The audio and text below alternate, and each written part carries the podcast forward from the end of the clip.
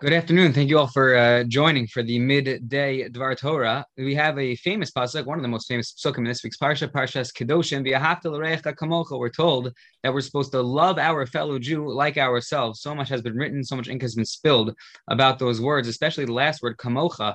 What exactly that's supposed to tell us? What exactly halachically that's supposed to mandate? But one interesting comment, as obvious as it is perplexing, or as perplexing as it is obvious, as we'll see soon, Rashi quotes Rabbi Akiva, who says, "Ze klal gadol kamocha. This is a great, all essential principle in the Torah. What is Rashi, or really, what is Rabbi Akiva trying to tell us? Everything in the Torah is a klal gadol. Every halacha we learn is a klal gadol Torah. So what are we learning that it's a klal gadol? What are we learning that's bat Torah? Why is that specifically true and uniquely true about v'yahavta l'recha kamocha? So Rav Moshe Sternbuch has such an important yisod. This is e- easy and simple, but it's not simplistic. It's deep, it's profound, and it's super important. Rav Moshe Sternbuch says that we often tend in our lives to make a bifurcation. We split two things in half.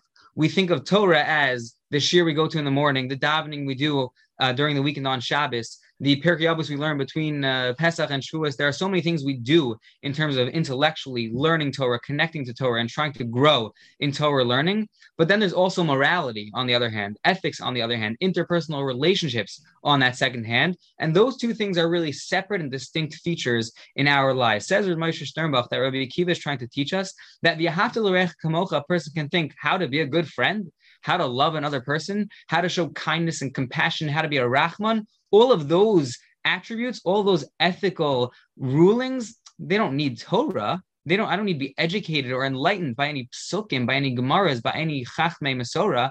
Those things are interpersonal relationship, their ethics, their morals. I can learn that on my own. Says Rav Moshe Sternbuch, no, the pasuk tells us Torah. That too is Torah.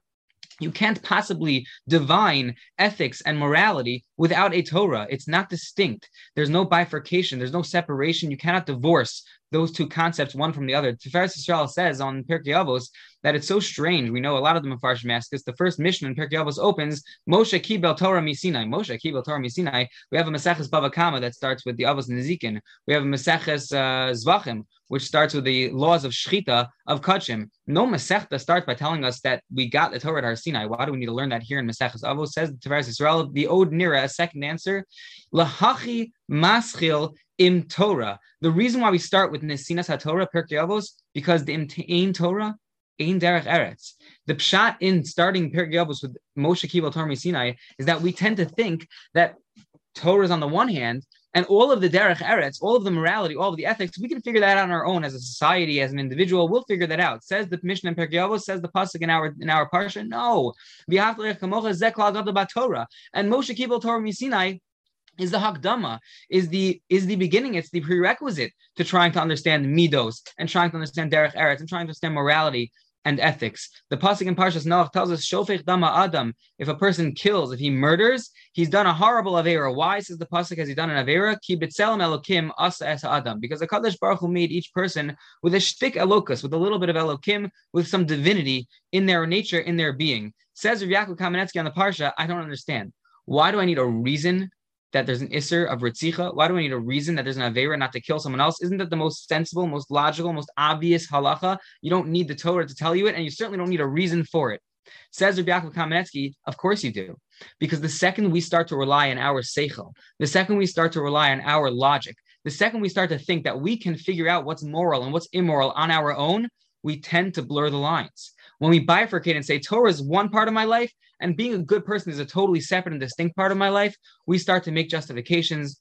We start to look for outs. We start to look for reasons that maybe that doesn't apply in this situation without the guiding light that is the Torah, that is the Kadosh Baruch Hu's Torah, without the morality, the objective morality of Torah, we cannot find our way. And we can even come to allow, says Rabbi Yaakov, Ritzicha. If the Torah didn't tell us not to, and if the Torah didn't tell us why it's so horrible, a, a society, an individual could justify killing another person or killing people en masse. Morality is Torah. Torah is morality. There is no bifurcating those two entities. We can't look to a professor of ethics or a secular philosopher to tell us what is moral. We can't look to a lawmaker to determine for us what's ethical. Even the Constitution is not a measure for this. Whether something is or is not constitutional has no bearing on whether it is or is not moral. And Whether something is or is not moral has no bearing on whether it is or is not constitutional. Torah is its own self contained system of logic, and we need to relate to it as such. Torah dictates morality. Gadol Torah. We need to strive to be good, moral, ethical, upstanding people.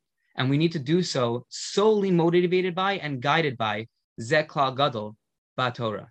Everyone have a wonderful day.